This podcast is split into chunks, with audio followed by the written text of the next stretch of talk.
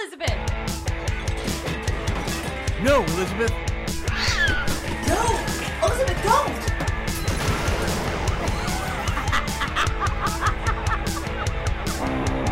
This is Left Unsupervised with Elizabeth Morales, your comedic host that's done it all. Actress, writer, director, producer, hairdresser, bartender, beauty pageant organizer, rock and roll P R expert, talent coordinator, bookkeeper, hostess, makeup artist, wife, mother, and general badass. Now listen as she interviews all of her favorite celebrities, doctors, and entrepreneurs that she's met along the way. This week, Elizabeth is left unsupervised with her guest, Elizabeth and Dana.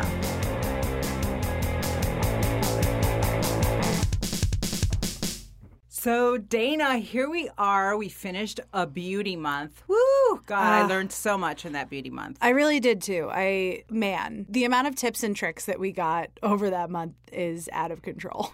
Out of control. And listen, you know, I'm all about women supporting women, but you know, I do I do feel like I need some testosterone in the studio. And we have some boys coming up next couple of episodes, so stay tuned. Really cool, interesting people. We're taking, you know, obviously a break from beauty. I think you and I and all of you have had enough for right now.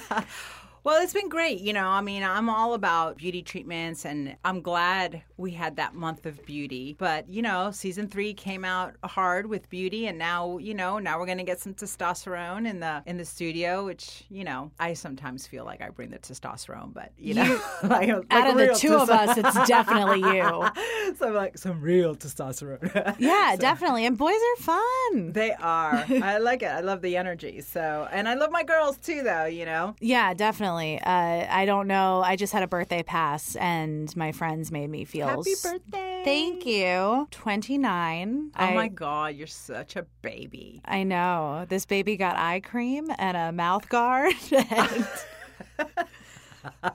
and a Marshall's gift card. Oh, my God. Hey, listen, you got to start early. So eye cream... Yeah, I, eye cream, doing... retinol... Um, sunblock, sunblock, sunblock. Sunblock, sunblock, sunblock. And yeah. I need to do my roots because my grays are coming in hot. Oh, you have grays at twenty-nine? I had grays at nineteen. Oh, my God. I know. Wow. Definitely. But my friends made me feel so great. Well, I think having, you know, girlfriends, the support of girlfriends is really key. I mean, it's really important, at least to me, and maybe not all girls are the same, but I love to have my girlfriends that are, you know, super supportive. And I feel like girls are very competitive with each other. So it's kind of hard to find real good girlfriends. And once you do, you got to like stick together. Yeah. Do you have uh, any rituals with like your close like tribe of girlfriends, things that when you guys get together you're always doing with each other? Yeah, well, I have uh, a group of girls that we go out to dinner and, you know, we have wine and we just talk about like what's going on and how we can help each other. So that's kind of really, really cool. Like it's it's four of us and we call ourselves SANE because it's like the initial of all of us, the SANE squad. And I think it's really cool that we sit there and we talk about great things and without overanalyzing, but they're like, like, okay, so what are you working on? What do you need? How do we make it happen? And we help each other. If one gets sick, everybody's there calling, making sure they're okay. And it's a safe space, which is really hard to find. I would say, especially in L A, but not really, just anywhere. Some somebody that you can trust and that you feel is like super supportive. Like I said, I feel like a lot of women, and I think that's changing now, are very competitive with each other and comparing each other a lot. So, did this group of uh, women meet each other recently? Have you guys known each other for years and years? What is kind of the origin of well, this group? Okay, so I have like two different groups. I have my Florida girls that have been my girlfriends for mm, so many years, I don't even want to say. And they're like sisters or my family. So I don't have access to them all the time. And then I have my L A core group of women. And through a women empowerment group, I met this group of women. And I call one of the girls um, Mother Earth because she's just so grounding and just so um, they're new, I would say uh, maybe about a year or two. And then I have my Florida group, which have been family. So I have both. Both. I have the East Coast and the West Coast, kind of my tribe. What about you? I'm as far as my friends go, I've I've been the luckiest, and not just uh, like my friends in general, but specifically like a lot of my female friends are really incredible. One of my best friends, her name is Elizabeth. She is my hero. I look at her as like this grounding force force in my life. I think that she is, oh my God, I'm getting, t- talking about her, I'm like crying a little bit. Oh, that's uh, awesome. I but love that's her. Important to have. I love her so much. She's like family to me. She's been incredible. Um, I like, I, I am very in a place of being very touched by how supportive and incredible my girlfriends are. Are they new girlfriends or these are friendships? Like, I feel like it's good to have both. Like, I was just like, oh, you know, I don't need any more friends. I have like, but then if I would have not been open, I wouldn't have met this other group of girls too that are soul sisters, like m- my other group of girlfriends. So I kind of like having new friends and my my family, I say my family friends that I've loved and were super tight and know everything about me. Definitely. I, Elizabeth, I'll have known for eleven years at the end of this month. Okay, so she's... She's my ride or die. Yeah. That's my main bitch. Like, she has been there for me when I... Something that made me so happy that happened over my birthday was I got way too drunk and had to leave my own birthday party. But... Elizabeth, my friend of eleven years, and my friends Liz, Nicole, and Marissa. I have a lot of good Elizabeths in my life now that I'm, oh, that's good. That. Hey, I uh, love that name, by all, the way. They all kept hanging out, even though I had to be carted home. Oh, but and that's it, good. But and it made hey, me really happy. Cart you home. Yeah, I, it was great, but it made me really happy to know that they also connected with each other because they are all such amazing people. But my, my girlfriends are really special and really great. Yeah, it's important. And, you know, how lucky for us, because there's people that go a lifetime and don't have a real friend. I feel like I have literally a tribe of, and, and I reciprocate that too, because there is a lot of friendships that you give, give, give, and I call them the energy vampires. I've had friendships that I've had to end, and I'm talking about friendships that were twenty years plus. And if you grow and they don't, there there becomes like this weird thing. Do you ever feel, because I, I had an energy vampire in my life a few years ago, and I had to really cut the cord. And it's funny because I... get this perspective on the world where you're basically told, like, it's not you, it's them. Right. But this person, it was really them. And right. I really needed to cut them out. Yeah. Uh, because I find, and I'm sure you uh, will be able to ar- articulate more on this, when you are an empath and people can get abusive with it, when they know that you will respond and you will be there for them and you will show up, it, there can come a point where it becomes abusive, where you have gone way too far. It is not okay to constantly be going to this person with every little thing and woe is me. I call it being somebody's dumping ground. I don't want to be your dumping ground. I don't want to have that kind of friendship. A lot of times I continue to friendship because it's been so many years we've been friends, right? And I do quotation marks. But that shouldn't be why you stay in a friendship or in any type of relationship. And I found that I was spending so much time, particularly with this one person, where if I was going out and I didn't invite them, I couldn't post, and because they would get really upset, and then I would have to hear the wrath of why didn't I get invited. And it was like this constant victimization of her life, and I was constantly the dumping ground. And I realized I don't want to be your therapist. I, I want to be your friend, and we're here to support each other, but I, I don't want to be your dumping ground. And I realized that when I terminated that friendship, I was spending so much energy like, oh, I can't post this, and if I don't invite her to this, and and she's going to get mad if I don't, you know. It just became, and then when I ended that friendship, it was so liberating. I didn't realize how much time I spend doing all this stuff, song and dance, and, and nothing made it better, you know, because you got to you got to work on yourself. Nobody can, you know. The amount of times that I should have just looked at this person and gone, you have to go to therapy. And I can't be that person. Like, I can't be that. I would wake up early in the morning, sometimes stressed about what was yes. going on in this person's life. It's crazy. And I had plenty to be stressed about. You got your own stuff to handle, you know? But, but listen, I'm not a therapist, you know? And so I tried to help this person, and I tried to tell them, listen, you know, you need to go talk to somebody. I am not qualified. But I... there's also something that if you're growing and you're doing everything you can to better and deal with your own demons, because we all have our demons, right? So you're trying everything in your power to deal with your demons, to better your life, to be creative. For me, I have to be creative. It's my outlet. And then you have somebody that is not and is just wants to complain and be a victim of life. That to me is like there's no growth. And so I think that friendships sometimes end because one person grows and the other person doesn't and, d- and can't handle it, you know.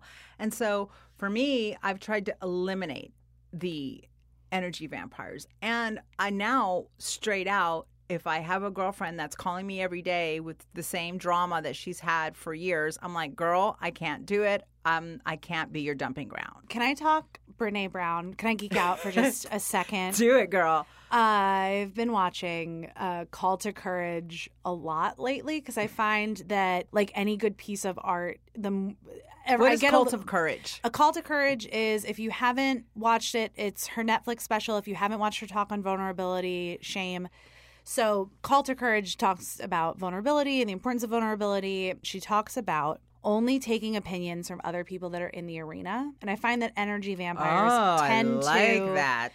be highly critical of themselves as well as other people around them. But sometimes in their criticism of themselves, I will take that on as my own. Right. I've tried to be better about it myself after watching this, which I don't think was her point necessarily, but often people who are not in the arena will offer advice or criticism and things, and to not take those opinions. And I find that that's what a big energy vampire symptom is, is is that quality of people that are not putting themselves out there the way that you are. Right. And it's also a mirror of themselves. So, you know, of things they feel threatened if you grow. And really what you want your friends are to be like, you know, like when my, my friends succeed in something, I feel like that success is part of, you know, like, oh my God, let's celebrate it. Let's, let's, you know, what can I do? I'm going to repost. I'm going to talk about it. Uh, you know, I want to be there for them. And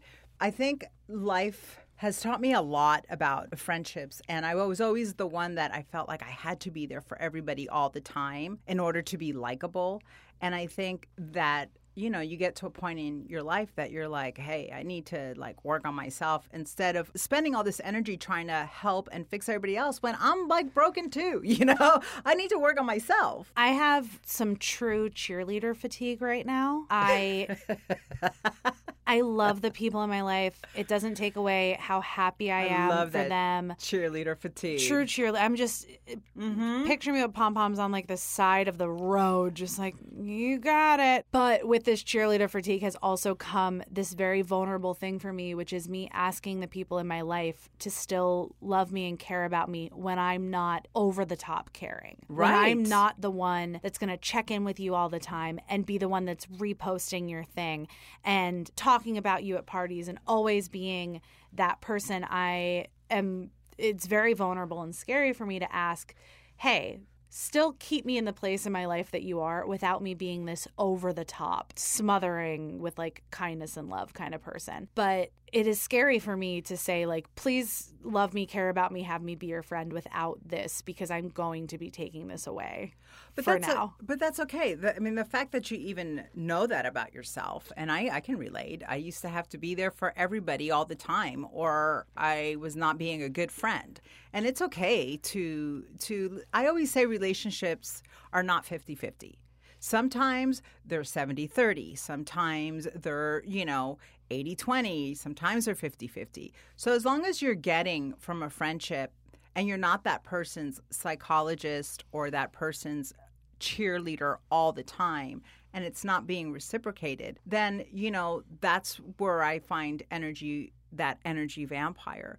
And so I think when you grow, you kind of start going, okay, well, what is going to serve me? And without doing the woo talk, how much time am I really spending being somebody's cheerleader when I have stuff that I got to work on myself? And so I think that's the balance, is finding those friends that that that know and they're there for you. Yeah, and it's been wild how supportive people are. It was a scarier thing for me to admit to people and be like, hey, this is just where I'm at. And people have been, my friends have been wildly supportive, incredibly supportive. I recently, um, I cut out drinking for uh, thirty days, and my friends have been oh, very cool. supportive. Yeah. Yeah. It's people, it's, it's, I've been doing the same thing. I didn't even know that. I've, yeah, it's...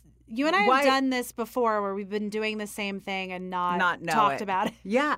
Okay, so why are you doing it? I'll tell you why I'm doing it. Why are you, why did you decide to not drink I, for thirty days? I had a couple of big reasons. One is that the recovery from a couple of drinks, where I'm at right now physically and mentally, right, is I have a seven-day recovery because I... It doesn't get better as you get older. Oh, f- fuck. If I I used to need a bagel and an iced coffee, and I was ready to go again. I mean, it was Jack in the Box Monster Taco, and I'm yeah. ready to go. Yes. That, it, it, what a simpler time. Yeah. But now... I have two days of physical recovery where I'm just off. I'm like not sleeping right. I'm not hydrated. I'm too hydrated. I yeah. feel sick. I want a slice of pizza. I You want junk food. Yeah, and I smoke a shit ton of pot because it's all I could do to even out. Right. And then I'm sad for like five days, which is something that never used to happen. I was never sad for five days. But I Well, alcohol is a depressant, really. Yes. Yeah. And somebody once said to me, and I never forgot it, I'm just only now implementing it, but you borrow happiness from the next day when you drink. Oh, so like you're taking some of that happiness. And I basically, every time I I drink, I, I'm taking up a week of my life in a in a way. Yeah, I, I'm still functional. Like I'm still doing stuff, but well, I'm just yeah. not myself, and I don't feel as good, and I don't want to go to yoga, and I don't want to meditate or read or do anything besides smoke pot, eat junk food, go to work, and go through the motions. Right. Well, I think you'll find that you're going to have a lot more clarity and energy. I've been doing it too. Me, it's been because of health reasons. I mean, I haven't talked about it on air, and I'll, eventually when I'm really ready to dive in, but for the past nine, ten months almost, I've been in and out of the hospital, and they've been trying to figure out what's going on. I wasn't a big drinker anyway, but now I've been forced to not drink at all. And I got to tell you, it's really been... like my body feels different. And also for me, I have three drinks is my maximum. That's like I am loaded at three drinks, and it'll take me two to three days or a week to recover. So my maximum I try to keep at two, which I haven't even done for so long now. And it feels good, but I cannot lie. I am ready. When the doctor gives me the go-ahead, I'm like kind of looking forward to having like moderately have my one martini or my glass of wine. But I think it's interesting too. I don't know if you've noticed, when you don't drink, and I saw this with my girlfriend when she was going through, she was doing a body competition and she wasn't drinking. She was eating like really clean. She had to have her meals prepped. And people get really weird when you go out with them and you don't drink. They're like... why? You know, they start interrogating like why, and they're like, well, we'll just have one drink, or they don't want to go out with you because you can't drink. And I'm not talking about my close friends, but just like acquaintances, people kind of get a little bit uh, weird unless you're like saying, oh, I'm an alcoholic and I can't drink. Then that's acceptable. But I think, what do you, what's your experience? Uh, I have, I think I have two different kind of experiences based on different groups of friends. I find that the people who are in my life that are creative, comedy type are very, it doesn't even faze them, them that right. you're not having a drink. A lot of people don't drink. A lot of, it's just very career focused millennials. It's not good or bad if you do or don't. It kind of flies under the radar. I find that my close friends or acquaintances that are more in the party type brain mentality. Right. right. Although I will say I have a D U I, so if I drove somewhere, that tends to be my get out of jail free card where people are like, oh, yeah, you can't. You're like, I'm like, yeah, no, I drove, so I can't even have a sip. I'm just going to have a Coca-Cola. So that eliminates, that eliminates the conversation all. all around. It does stop the conversation. But if I was to dare be like, you know, I'm really trying to be clean for be, thirty days. For thirty days just to, you know, see if I like it or see if it makes a difference or if I could save a little money, clear up my skin. Where are you going, sir? I thought you were interested. Yeah, it's it's interesting, you know, and and it's interesting for me too. I've learned a lot about myself. I like there's certain like last yesterday we went to Santa Barbara and we were having seafood, and oh my God, just seafood, shellfish, and Bloody Marys are married. They're supposed to go together. So I were sitting there and I told Mike, oh my God, I never think about like, oh, I can't drink right now because I've been concentrating more on just getting healthy. But I was triggered. It's so funny how like certain things can trigger you. All I could see was a sea of Bloody Marys in the restaurant. I didn't notice anything else. But, oh, look, she's having a Bloody... Ooh, that looks good. She's having a... Oh, he's having a Bloody Mary. Sounds you know? like you were in a weird fun house. I was. Just, it was so weird. I don't like Bloody Marys. I never have. Oh, my God. I like a michelada. I love a michelada. But I hate vodka. So they've oh, never... Okay. All, you know what I want, though, is I want all the snacks that come in the Bloody Mary. Oh, my God. I went to this place and put a... a cheeseburger slider on the Bloody Mary. Yeah, correct. That that's, is crazy. That's correct. That's what a drink should come with. I think I should be able to order an Aperol Spritz and it should come with a tiny cheeseburger. Yeah, but if the bread's wet, it's just too disgusting. I can't have soggy bread. It's like a weird thing I have. I'm an animal. I'll eat anything. Now Aiden does that. He's like, oh, I can't eat this. I go, why? It's like the steam from the the steam from the hot whatever made the bun kind of moist. He's like, it grosses him out. And I'm like, and Mike's like, oh my God, both of you's together. And I'm like, I understand you. I'll get you another bun. You know? You are seen, you are heard, you are my son. Yes. Speaking of uh, eating stuff, I have been on a real croqueta kick lately. Oh, you're speaking my language. Oh my God, I've been waking okay. up on Sundays getting Cuban coffee and croquetas, and you it's mean been uh, amazing. Cuban crack. Cuban crack. You should have seen me at Target. I was moving at a at an alarming pace. Oh my God, you're not a Cuban if you don't have that special coffee pot in your house with some café bustelo. And let me tell you, I used to live on that. I used to work at a bank when I lived in Florida, and I worked for the guy that gave out the loans, the loan official. And so in, in Miami, it's just a custom where they bring those little styrofoam cups with little shot glasses. And so every time one of his new clients would come, they would bring a shot. So I would be on that shit all day long. I can't even imagine doing that. This is probably why I created stomach issues and grew another pancreas in my stomach. That, um... You know the machine that, like, counts the money super fast? Yes. I picture you just doing that without the machine. Oh, my God. So the other day, my gardener's out there, and I, and he's like, I could tell he was dragging ass. And so I'm like, hey, Antonio, you want some Cuban coffee or do you want American coffee? He's like, no, let me have some of that Cuban coffee. And, girl, I make it good. I do that little foam, the sugar foam on top. And so I made it for him, and then I felt bad for his worker. So I'm like, I asked him if he wanted some, too. He's like, yeah, sure. So the next week, they come. They both drank their coffee. The next week they come and I go, hey, Antonio, you want some Cuban coffee? And he's like, uh, not really, but I'll take some American coffee. And I go, well, what about your worker? And he's like, well, he thought last week he was having a heart attack after the Cuban coffee. So he doesn't want to drink any more coffee. It's it's very serious coffee because I thought a cold brew and a Cuban coffee can't be that different. But, oh, yeah, oh, it's different. Shit. It's like Turkish coffee. It's like mud. Yeah. It's so mm. good. There's a great episode of I think Courtney and Chloe Take Miami, the critically acclaimed Emmy-winning series, Courtney and Chloe Take Miami, where Courtney or no Chloe gets into Cuban coffee, oh, and my God. it's it's the perfect. It's exactly the process that you go through with it. It's you try it, you instantly get addicted. You the rush is too much. The rush, but then you have the things that go with it. You have the croquetas, and you have the pastelitos, and the guava and cheese. Mm. Oh my God! I, I want Porto's. Uh, Porto's. Porto's is it's so well lit. It's like dreamy in there. It's so clean. Like so I, clean. So the, I know the story of that of the owner. He moved out here from Miami, and he had a little teeny hole in the wall place, and then it would get packed. So he had to expand and expand and expand. And now he's got these what at two or three places that are huge, and there's still lines going out the door. I had a, my cousin Jenna was in town a few months ago, and I really wanted her to have it, but I know how long the lines go. So I got up at six forty-five in the oh morning. Oh my God! To be there at seven. Dana, you wouldn't get up at six forty-five to go to the gym, would you? No, absolutely fucking not. There's not a parallel universe that exists. I'm very into string theory. I there is not a universe or a dimension that exists where I'm getting up at six forty-five. To go to the gym, but I will get up. Pero you give me. Oh, not oh. only that, the line was still out the door. I waited the entire time, and when I got up there, they were already sold out of the chicken croquettes. I was like, how fucking early do I have to get up to avoid this? But it doesn't exist at that place. Well, you, you know, have to wait in the line. You Unless have to have some Cuban coffee before Porto's, you go. If you'd like to sponsor us, let us skip the line. I will truly talk about this every episode. I'll have it with every meal.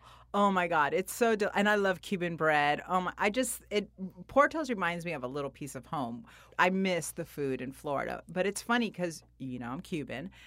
Every time somebody knows that I am Cuban, they have to do a line from Scarface. And it's usually, you know, something like, say hello to my little friend, you know, and they'll and, and it's always – or they think I'm, like, smoking cigars, sitting at home, just – which I fancy myself a – cigar smoker. Every now in a blue moon, I do enjoy a cigar, but it's just funny. Little do they know that every Cuban has a machete. I have my grandfather's machete. I didn't know. I've... I did not know every Cuban had like, a machete. They, they had this thing with machetes.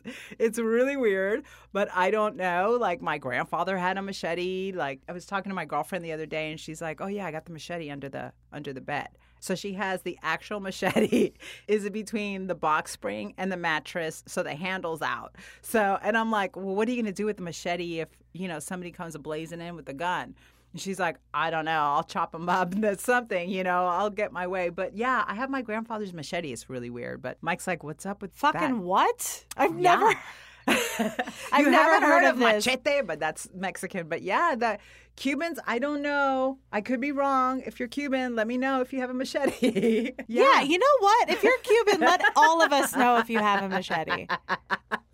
I can't think of a single cultural equivalent. Wait, I need to look this trope. up. I am going to look online right now. If there's something funny, there's this uh, Cuban girl. I can't remember her name right now, but she does um, all these funny things about uh, skits. Is it is it Jenny Lorenzo? Jenny Lorenzo. I love. I think she's hysterical. She's so funny. I love. Even I, I'm not Cuban, but I can always identify. I'm sure, like the same way that people did with like my big fat Greek wedding, is you see your own family and things. And I, I think she's so funny. Look, historic Cuban machete. I'm not lying. I didn't think you were. I was just really taken aback.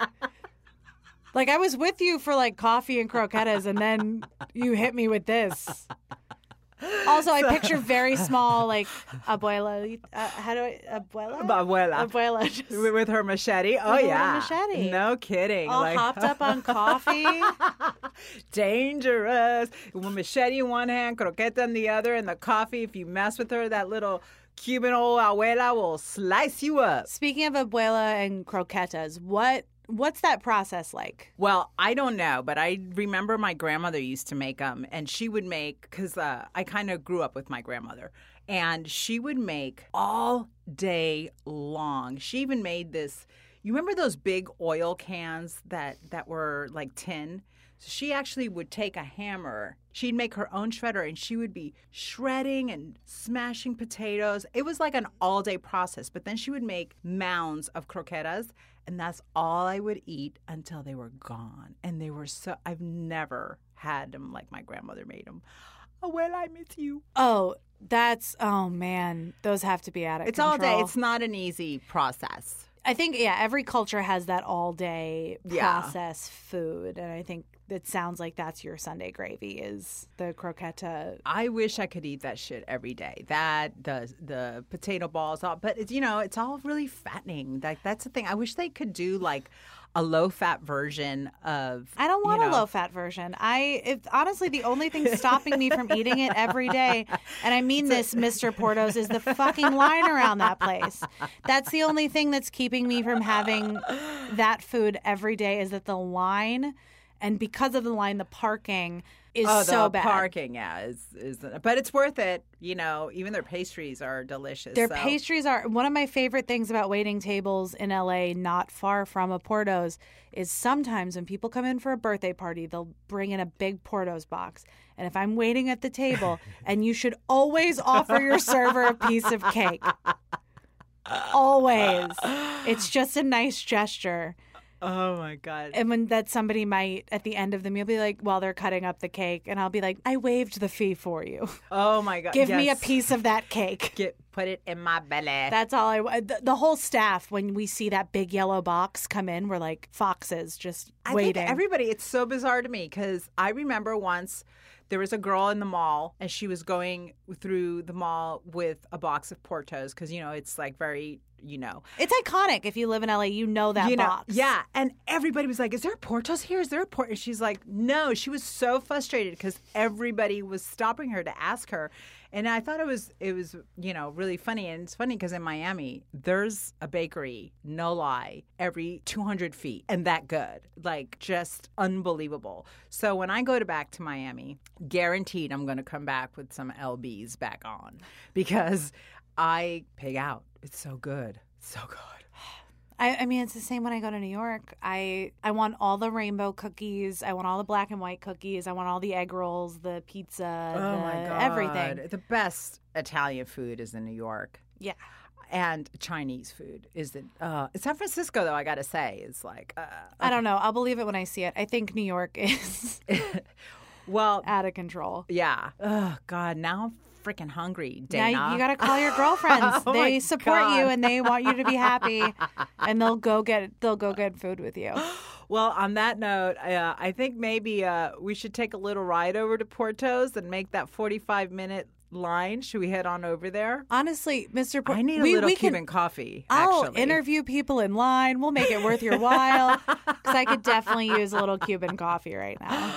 Well, I'm super excited about um, this this week coming up and um, our guests coming up, and uh, I'm really excited. I'm glad we got to talk today. We didn't have a guest today, but it's it's kind of nice because we're catching up. Because like, although you might think that me and Dana are together all the time, we barely see each other. It's just kind of when we're recording or we're talking or creating or whatever. So it's kind of nice to have a one-on-one sometimes and just, you know, catch yeah. up. It's always nice to have, like, another, uh, you know, just another person that's, like, here to root for you, cheer you on. And I think the best kind of creative relationships are the ones that you don't need to be together all the time. You can kind of take some time apart and enjoy your life and then come back together and celebrate Absolutely. all that. Absolutely. I agree. All right, guys. Well, we will catch you next week. Thanks for listening to Left Unsupervised. Don't forget to stalk us on Facebook, Instagram, and Twitter at Left Unsupervised Podcast. We'll catch you guys next week. Thanks for listening.